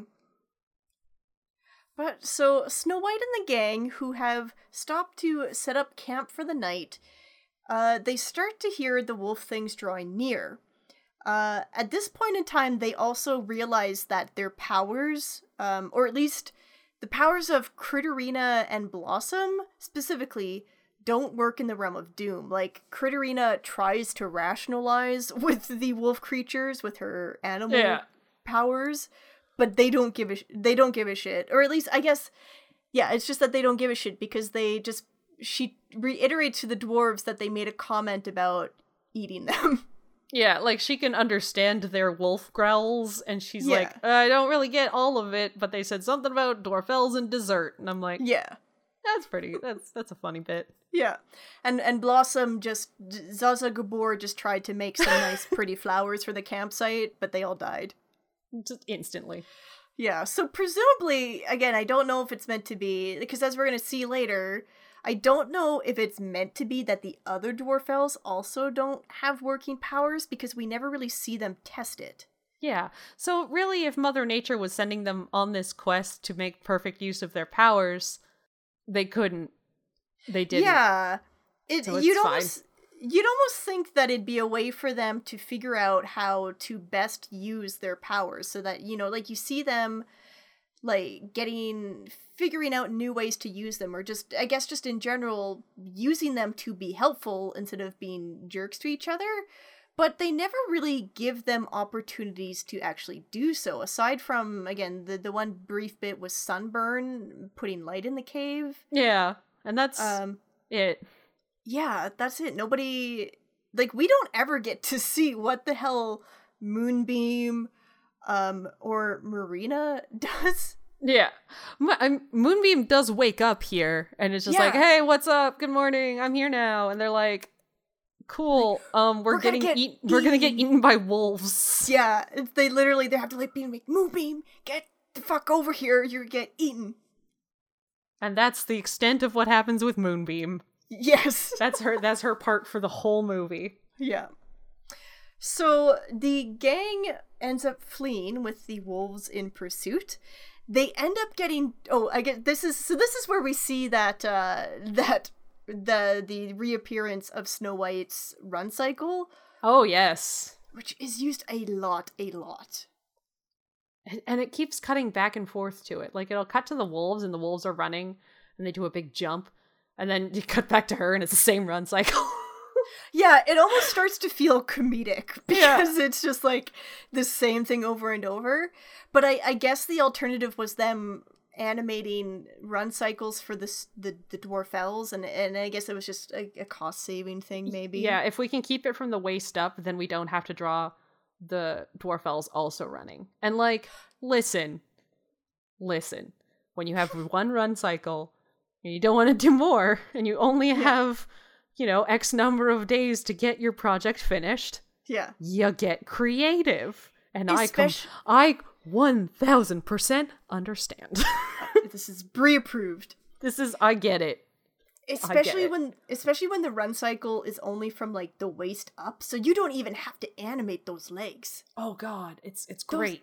Yeah. Those legs are the hardest part of a run cycle. It's terrible. You still kind of move the feet forward and back so that you know where the weight should be, but you don't got to worry about the intersections of the dress. You don't have to worry about the foot Yeah. plants or any sliding. You can just. It's great. Done. Bam. Perfect. Now,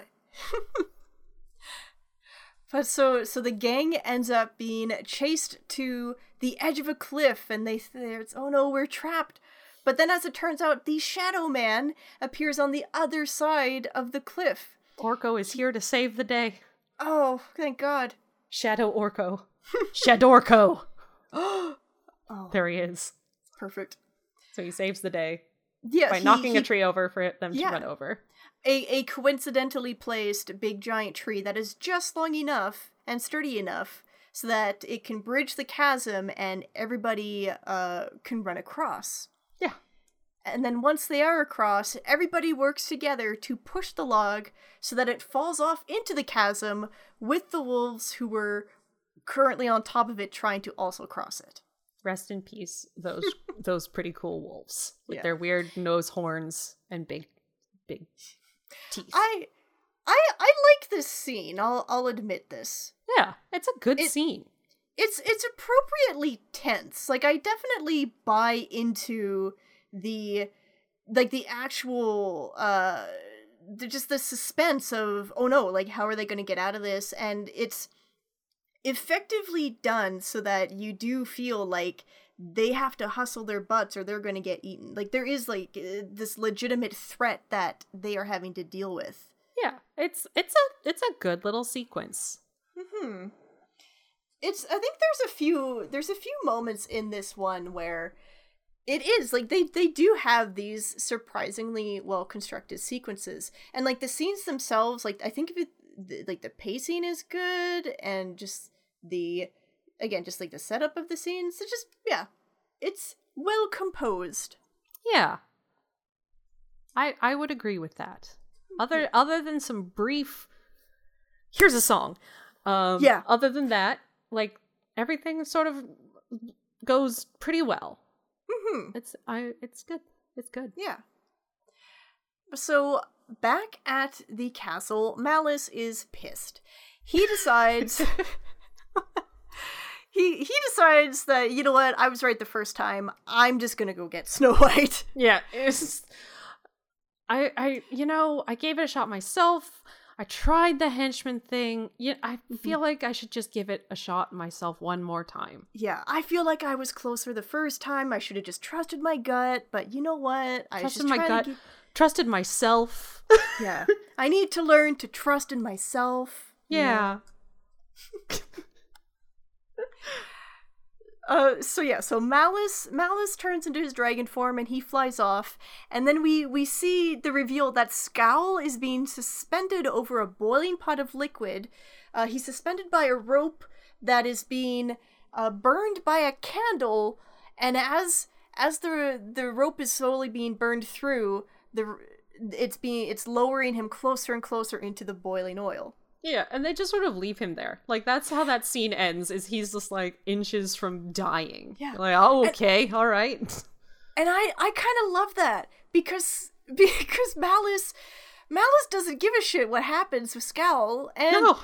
as we're going to see when he like he he might he might miss all the good stuff. Like he he he wanted to enact this revenge on Scowl, but at the same time he's like, ah, you know, it's not a it's not a big deal. If I miss it, I miss it. As, as long as it's getting done, I guess. Yeah. Yeah. God. So long as I come back and there's feathers like floating in that pool of oil, I'll be satisfied. Yeah. That's the important part. God. Back with Snow White, the Shadow Man tries to sneak away from their group, but Snow White catches up with him, uh, wanting to thank him. Snow White says that it's almost like the Shadow Man has been trying to protect her all this time. You saved us from the wolves. And back in the cave, you were trying to warn us about something. It's almost as though you you've been watching over me, caring for me like like a friend.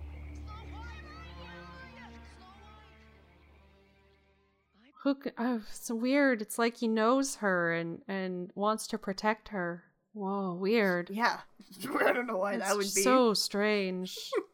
this little Orko. So Snow White asks him to come with them, and initially Shadow Man seems to be on board with that, but then he catches his uh, reflection in a pond, and he gets upset at it, and then he runs away. It's almost like he can't stand to look at himself. So weird. It's weird. Oh, I guess he just has low self esteem Yeah. for some reason. Oh, Oh. it's, it's weird. poor Shadow Orko. Uh, Aw. And then, just then, Dun, dun, dun. Snow White is captured by Maliss, who flies off with her. With the- Again. The, Dwarfelles. yeah, again. He's closer to his castle this time, though, so he he, he makes it this time. Yeah, yeah, successfully. And and at this point, I, I've got in my notes that um Irene Cara, who voiced Snow White, she's got a good scream. She does. It's a good scream. the,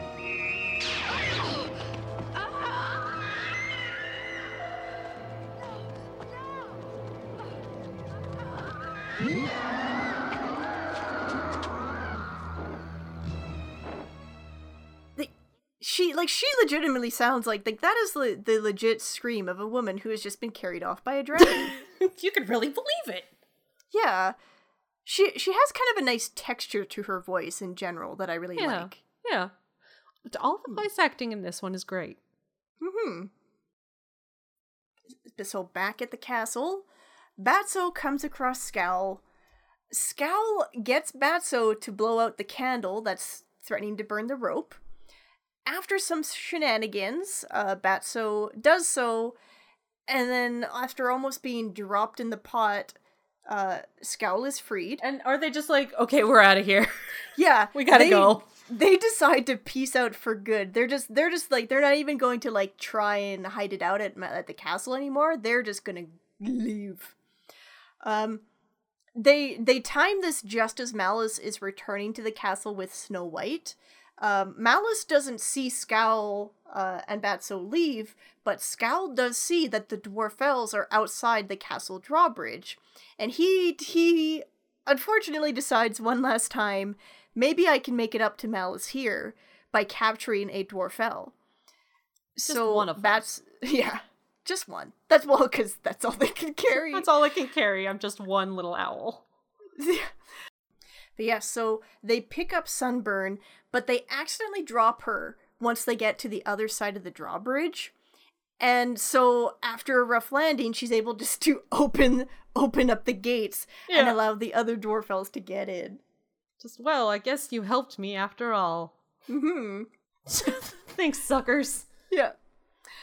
But so the Dwarfelles then have a scuffle with some of the guards. Um, the the, the non the, the goofy looking guards, not the actual threatening guards. Yeah, just the Um, henchmen, the, the silly ones that were there for the song guards. Yeah, so there there's a lot of like just kind of slapsticky moments in this, and so I don't like this sequence as much as the other ones, just because I it, oh it god, doesn't. me either. Yeah, I had a whole note in here that I'm just like, okay, we're like nearing, we're we're getting closer to the end here, and I just it's, this doesn't matter. I don't care about this. Can we please get going? yeah, and it's just it after that nice like the scene with the the wolf creatures and how tense uh, that was. Like it was gently that one was a genuinely entertaining sequence. Yeah. And in this one, you're mostly just seeing the Dwarfelles like run screaming from the monsters as like again, they're just kind of saved by the monsters' general incompetence and being yeah, they're just to- inept. Yeah. It's not like they're using their cool elemental powers to fight the monsters. They're just running around and the monsters are like sabotaging themselves. This would have been a perfect opportunity to really show what they could do, show them using their powers in creative ways to really like bust through these guards. Yeah. So it's it's a shame that and I don't know, maybe it was just cuz when you think about it, their powers probably would have required like more special effects or uh, just like visual Yeah. effects. Yeah. So it was probably at this point like just too costly. I guess. But But it's yeah. yeah. It it just feels like a, a here's a slapsticky moment. Haha, the the goblin gets poked in the butt with a with a shield. Haha. yeah. Moment for for the kids. Which I mean, it's a kids movie. I get it. But Yeah. also it's just like it just feels like a sequence of of busyness that didn't need to be there. Yeah, there there was especially especially because this happens while Maliss has Snow White. Even though Mhm. this this scene isn't about Snow White, there's still that kind of like behind the scene like that that suspense that you're feeling like oh like they have to save her like so by by having this in as a slapsticky um kind of humorous sequence it sort of it doesn't really reinforce that suspense of like the villain has our heroine in his clutches Yeah, it's just sort of a a weird break. And I Mhm. mean, it's a small that's a small gripe in a Yeah. movie that's been decently decent about the pacing of these things. yeah yeah no very true uh but snow white wakes up inside the castle um and her prince is there and he's kind of in a bad mood for some reason mm, He's but a little grumpy. yeah Yeah. But he he tells her that they have to hide, and so he leads Snow White through a secret passageway that's hit that was activated by something behind or sorry underneath the wicked a bust of the Wicked Queen. It's just like it's just it's just he just pushes it back and then there's a secret passage and doesn't ask questions and off they go. No. How how do you know about this secret passage? Don't worry Do- about it. Doesn't yeah don't don't worry about it. That's probably the response. don't, wor- don't worry about it, baby. Don't worry about it, babe. I got like I got it. I got God, this. why are you always questioning me? Just chill, okay? But the the the Dwarfelles arrive too late to see where Snow White and the prince have gone, but the magic mirror is in the room and he gives a hint to the Dwarfelles about the button, so they're able to quickly figure it out. It's Cinderella specifically is the one that checks underneath the bust and activates it. Yeah. Oh, I did have a note that is just uh, this is finally where I was just like, yes, good old Prince No Name, the superstore brand Prince that has no name. He is just the prince. It's kind of it's yeah, you know what? It's kind of great because he is just referred to as like my prince by Snow White. He Yeah. he does not have a name. Just Snow White. Snow White, do you know his name? Snow White, are you getting? Are you just hoping to see his name on the marriage certificate and then you'll know? Oh, oh yeah, it's been like, oh no. He he when they know. first when they first met, he said it, but she couldn't remember, and so now Oh, she's sh- just like, oh. Now it's way too awkward to ask because they're getting married, so they're just like, well. She's like, I'll find it out in advance. Someone will say it. Someone will say it. I'll find it. Oh, I'm sure I'll find it out at the wedding. And then the priest is like, "Do you, prince, take this woman?" And she's like, "Fuck, God, d- ah." There was a space in her vows that she had left like a blank under, like a blank space to put his name in there, and she's like, "Fuck, dang." Yeah, Shit. Oh, shit. Maybe I'll just I'll just start call calling him. I'll start calling him him something just for like uh, uh, make up a nickname, and then I'll never have to figure it out. Years later. On her on her deathbed, she her she'll reveal, Just and not a day sooner. Damn it! uh okay. so Alright. yeah. So back with the the Dwarfelles follow her Yes. through.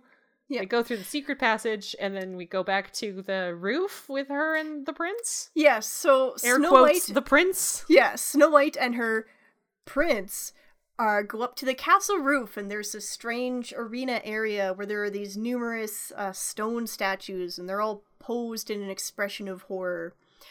Dun dun dun. Snow White tells her prince that she wants to go home, but he just is again he's just being a like a kind of a huge jerk, and he starts physically dragging her up to the top of the arena. Uh, the prince tells her that you will look out on this for forever.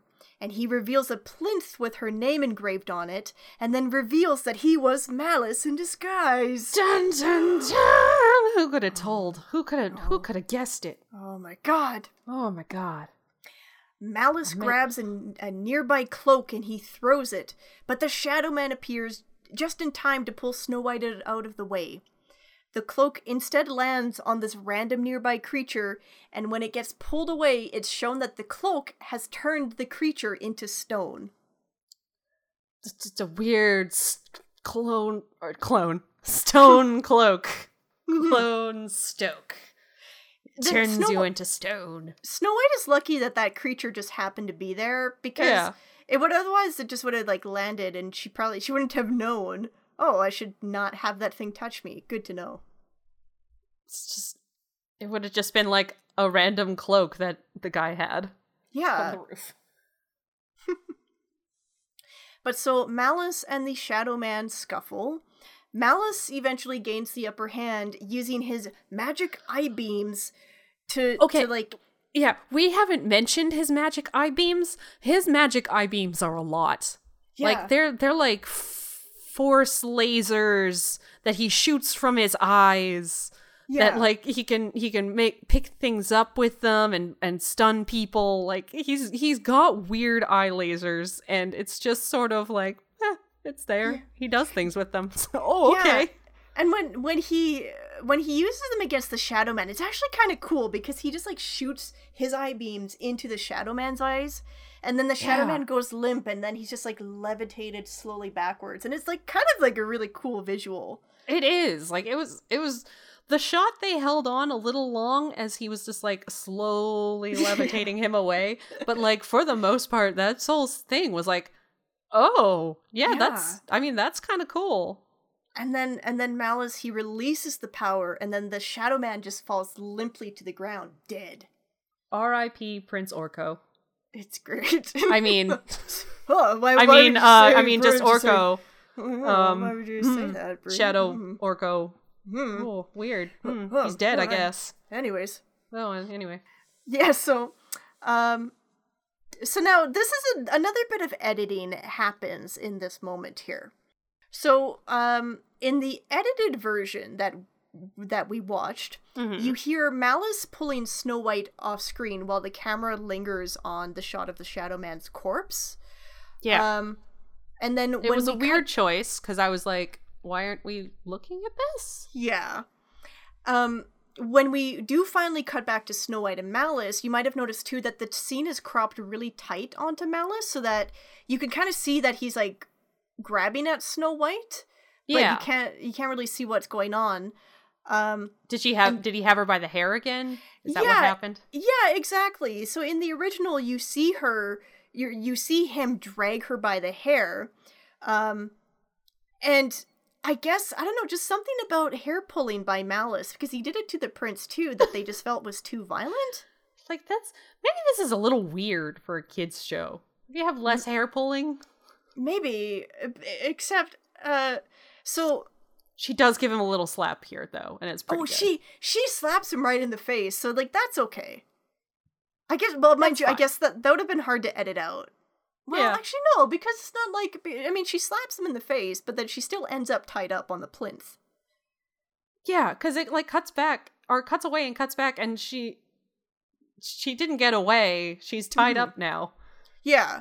So I guess hair pulling by the villain is a no no, but getting slapped in the face by a good guy is a yay yay.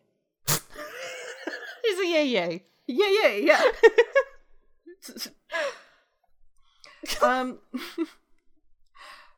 so Maliss is just about to throw the cloak over Snow White, but then the Dwarfelles arrive and they start swarming him, uh, save Yeah. for Sa- Cinderella, who goes to try and help Snow White. Notably, Critterina does pull his hair, so that's yeah. fine. exactly and and and again in the in the original version too there were a few additional scenes of muddy punching Maliss a few times right in the face Oh, And nice. Maliss picked up uh sun sunburn by the throat and he Oh, shit. threw her Oh my god. but yeah so it's uh, so uh, hair pulling by the good guys is again yay yay hair, Yay, hair yay. pulling by the villain no no No, no. Yeah, no, no. None of that. Mm-hmm.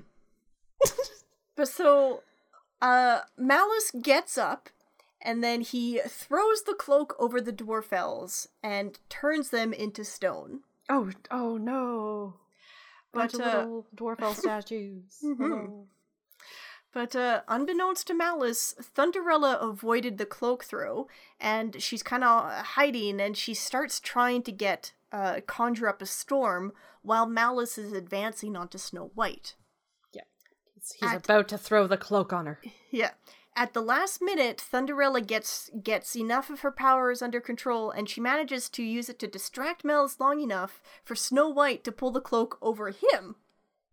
Which doesn't instantly turn him to stone, interestingly enough. Yeah, I guess presumably he's maybe because of his power, he's like trying to resist it. I guess. But But he, starts to turn into the dragon. Yeah, he's like clawing at his face, trying to get the cloak off, and he transforms in his dragon form one last time. And then, as he hit starts, by lightning.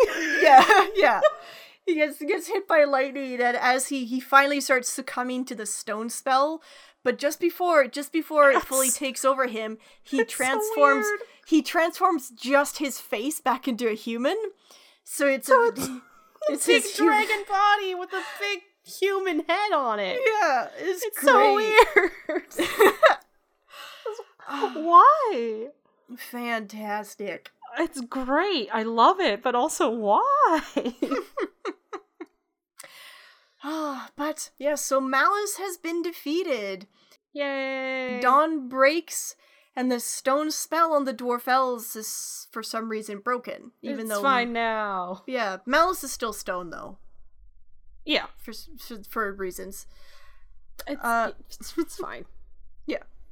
Uh, unfortunately, though, the Shadow Man is still dead. Oh, r- rest in peace, Orko. Snow White ends up cradling him, and she says, I cared for him as dearly as the prince, and I- now I've lost them both. I have just in all caps in my as dearly as the prince. You've known Orko for like two hours. Yeah, no, it's great. Dang, lady. Like, I know you've got a big heart and you're a good person, but like, you don't gotta compare Orko to the man you're supposed to marry. Well, I know you don't know the secret yet, but like, Yeah. girl.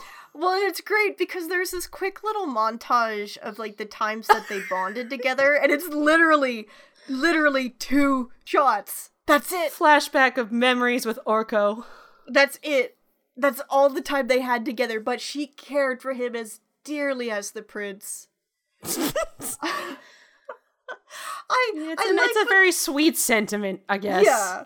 I like what they were going for, but the wording that they chose is just Yeah. it's too much. Like for I just I don't buy it at all, Snow White, I'm sorry. Snow White. But Take it- it, down just a notch, okay? Yeah. But at, at this point, Mother Nature appears uh just in time to not have to do anything or help out in any way. Yeah. Well, Uh, yeah, you know. hmm she she just kind of says just some little stuff about love, including how love brings the greatest joy and also the greatest sorrow. And S- Snow White starts crying over the Shadow Man, but then magically he comes back to life, and even more magically, he turns into Snow White's prince. Oh my god! Oh, What? I, Sorry, that ah. redlined the hell out of my microphone. what? Oh, who would I'm- have guessed? I am blown away. I did not see this reveal. Co- oh my god. Incredible. Also, when he turns back and he's still in like his little Orko costume for like a Yeah. few seconds, it's really funny looking. Well, it's great, yeah, because he so he he's he's got like kind of like this face, like a bandana and a weird hat thing, and he turns back into the prince, and then he has to like man manually peel off the the Orko clothes. yeah, like as he as he turns back, it's not like a magic thing where No, where it just like magic. disappears with him. It, the clothes weren't magic. He just found that little thing and was like, Yeah, and, I'll and wear his this. prince his prince clothes are underneath it. "Yeah, here's just he's, those were magicked when he was transformed, I guess, but not the yeah. Orko clothes." No. And and he so he he reveals of course that Maliss cast a spell on him, but the prince he like he says that he swore that he would protect Snow White even in his changed form. So I I was trying to like puzzle this out as to whether like I I assume that he maybe he didn't have like his full like consciousness in the the Shadow Man form because he wasn't able like he could kind of mumble speech but he wasn't Maybe he just didn't have like a proper voice box. Maybe yeah, like Like he couldn't talk properly. Something was preventing him from just telling Snow White, "Hey, Snow White, I'm your prince." Hmm. I, I assume that it was like, I'm so ashamed I've been turned into this monstrous little Orko that I won't tell you. I will just help you from the shadows as the Shadow Man. Yeah, I Oh. guess because I there guess. was that moment where he saw his reflection. I eh, yeah, and again, I wasn't sure if that was like if he, if he was just like his mind was changed too, and that he just like, I don't know, like if if they had the Shadow Man actually as part of the group for longer, and you got to kind of see more of his character and how he acted. Yeah. It- Could have gotten it- a better sense for that. Yeah, that I think that probably would have been a good call. I don't know how you would have been able to kind of merge him in there because you already had like the seven Dwarfelles to contend with. How do you also Yeah. add in the Orko Shadow Man? Yeah. But I, I guess, I mean, there is a good, because, like, when he's trapped under the rock and he's, like, terrified and shaking and he's like, oh no. So maybe his mind did get affected as well and he was just sort of, like, scared and, and Yeah. d- didn't know things or, like, his memory was something like that. But yeah, I I it- kind of it's yeah, like- unclear. Yeah, it's they they could have done a better job at it. I I do think it's it's supposed to be that he kind of like he he in some part of him knows that he has to protect Snow White, but he doesn't know why. Yeah, something like that. But so, uh, so they have their their joyous reunion, and he tells Snow White, uh, I'll, "This time, I'll never leave your side." You- Good good job. Yep. Uh-huh. Well, I guess Maybe- this didn't get another sequel, so they must have worked out. Yeah, I, yeah, I guess. Um, Snow White 3. But Snow Snow White credits the Dwarfelles with their help. Um, Thunderella specifically is heralded as a hero for her key role in helping to defeat Maliss. Mm-hmm. Mo- Mother Nature announces that she won't be taking the Dwarfelles' powers after all, as they've proven themselves. But she is taking Scowl and Batso as apprentices. Oh, now they're gonna be good. Mhm. Hooray, the sidekicks. Yay! And then uh, S- Sunburn ends up taking Scowl's cigar, and Scowl immediately starts noticing the benefits of quitting smoking.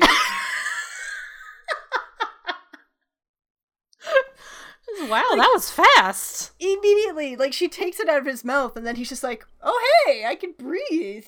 Oh, Get this bird a Nicorette patch. He's he's quitting smoking. Good for him. I guess you just have to like wrap it around his his talons or something. I guess so. But Hmm. I'm proud of him for quitting smoking. Yeah, there's. It turns out it's really easy. I don't know why everybody complains about it. Someone just takes your cigar and, and puts it out. Amazing. Yeah. But the film ends with Snow Uh-huh. with the pr- the prince asking Snow White if she's finally ready to live happily ever after. Title drop, baby. Roll credits. Woo! Bam! Pew, pew, pew, And pew. Over those credits, we get the only song song only sung sung by Irene Cara, which is "Love Is the Reason." No, it won't be easy, but you give it a try. Reach for the power deep inside. Oh, oh love is the reason and love is the light. So keep on believing. Which is kind it's kind of a shame that this like she doesn't sing in the film proper because she Yeah. like she is a a singer songwriter. I, I was surprised, Mm-hmm. but At least they they snuck it in there though. yeah, she she got her one. Mm-hmm. So Brie, we kind of we ta- sort of mentioned this throughout, but overall, just what did you what did you think of this one? I enjoyed this one. This one was fun. This was a Mhm. fun little watch. Like it was it definitely had its sort of rougher moments, but on the whole, this one was legitimately just a a good time. Yeah, I kind of it's funny as I was writing up my notes for this one, I I had a moment where I was like, "Oh, you know what? I think this is kind of a good movie." like it's not perfect, but It's There's- it's still it's still a like it's a good bad movie. Like Yeah. it's it's a it's edging into like not even a bad movie. Yeah, exactly. Like there's there's definitely uh, like the, like the stuff like the songs. The songs are not well implemented. They're integrated. They just kind of like they they really uh, you could tell that Filmation didn't know how to handle songs. Yeah. But they tried and the songs were not bad. Like they Yeah. weren't they were as a general rule, they were pretty fun. Yeah, like the So I- songs themselves are, are okay. I think it's just the characters that they come out of nowhere, and then it's also funny in that in all of the songs, characters are just watching other characters sing. Yeah, it's it's almost like it's it is like a diegetic song where they're they are singing and then everyone's just sitting around watching them. Yeah, which just- is which is strange. And also it all comes from like the Snow White doesn't get a song, which is weird. And it's like Mhm. the songs are from Scowl the Owl, Thunderella, who we don't know who she is when she st- sings. Like she's just suddenly on screen, and you're like, oh, okay. And then from Mother Nature, and you're like, okay, that one at least like we have we know who that is. when she starts Yeah. singing, but it's still weird. and the Mother Nature song, like it also, I, I I did like how it fulfilled a purpose in the story by showing like Mother Nature makes mistakes, so like Snow White's able to use it. Like, well, no, like you you can't use that against the Dwarfelles. Like you make mistakes too. Yeah. So they yeah, like the songs like they do they do work, but I also feel like aside from Mother Nature's song, which again it fills that story purpose, I feel like I wouldn't miss if the songs were gone. Yeah. Yeah, exactly. But Mm-hmm. I mean, on the whole, it was just a cute little film. I Yeah. enjoyed it. It was a nice little Hmm. watch. Yeah. And as as you mentioned too, like they're like all throughout this we've been talking about like the really good voice cast. Yeah, the voice cast was great. hmm So some of the people that we we didn't specifically mention um were so Ed Asner voiced Scowl. Um, so he's of course he is a TV legend. He was on the Mary Yep. Tyler Moore show. He was also Carl Fredricksen in Up. Oh, okay. Mhm. Yeah, that something clicked in my brain there. Thank you. Yeah. Uh so uh there was of course we we mentioned Zsa Zsa Gabor briefly. Um Tracey Ullman was Thunderella and so for our generation Tracey Ullman is probably best known for the Tracey Ullman show or rather how the Tracey Ullman show was the originator of the Simpsons shorts. Oh, really? Yeah, I so course- genuinely didn't know that. yeah, so in that, you know, it's I mean, obviously she did stuff other than be the host of the Tracey Ullman show, but that's just kind of the connection that I recognize. There was also Frank Welker is probably the, the other big one to name, who was Batso. Yeah. Batso, and he's basically every animal sound in any cartoon ever, practically. Um, He was like, that's another name I recognize. There he yeah, is. yeah. Um, he voices Scooby Doo and uh, Ah, yes. oh god, what's his name? You could do it. Blonde, blonde ascot man. Oh Fred? God, yes, fuck, thank you. I, fuck. The show's been on for like 60 fucking years. You'd think I'd be able to remember. It's okay. No, not a lot of occasion to talk about Fred from Scooby Doo. Yeah, Though no. Scoob did just come out, and I mean to see that soon. I, I had not to one uh, date the episode. Yeah. Oh, how dare you. Oh God. But yeah, it's there. This one's like a good lineup of voice cast, and this film for me, I don't know if you ever had a similar moment, Brie, but there was this film was the one that made me realize as a kid just the the concept of voice actors because that VHS clamshell that I mentioned earlier had specifically it had like the the, the a photo of each actor alongside a- really? an image of the character they played and who they were. Huh. And It's and like so, the, the celebrity voice casting of the time. yeah like they they were pretty proud of of the voice casting they had and i mean for good reason obviously but i i just remember up to that point i had never really thought about the people behind the voices in animation Mm-hmm. and this this was the movie that made me kind of make that connection that oh yeah i guess there are people who are like giving their voices to this it was Yeah. just something that was completely like my little kid brain just never made the connection I don't know what that moment was for me, but I, I know what you mean. Mhm. Where it's like you hear someone, you're like, oh, wait.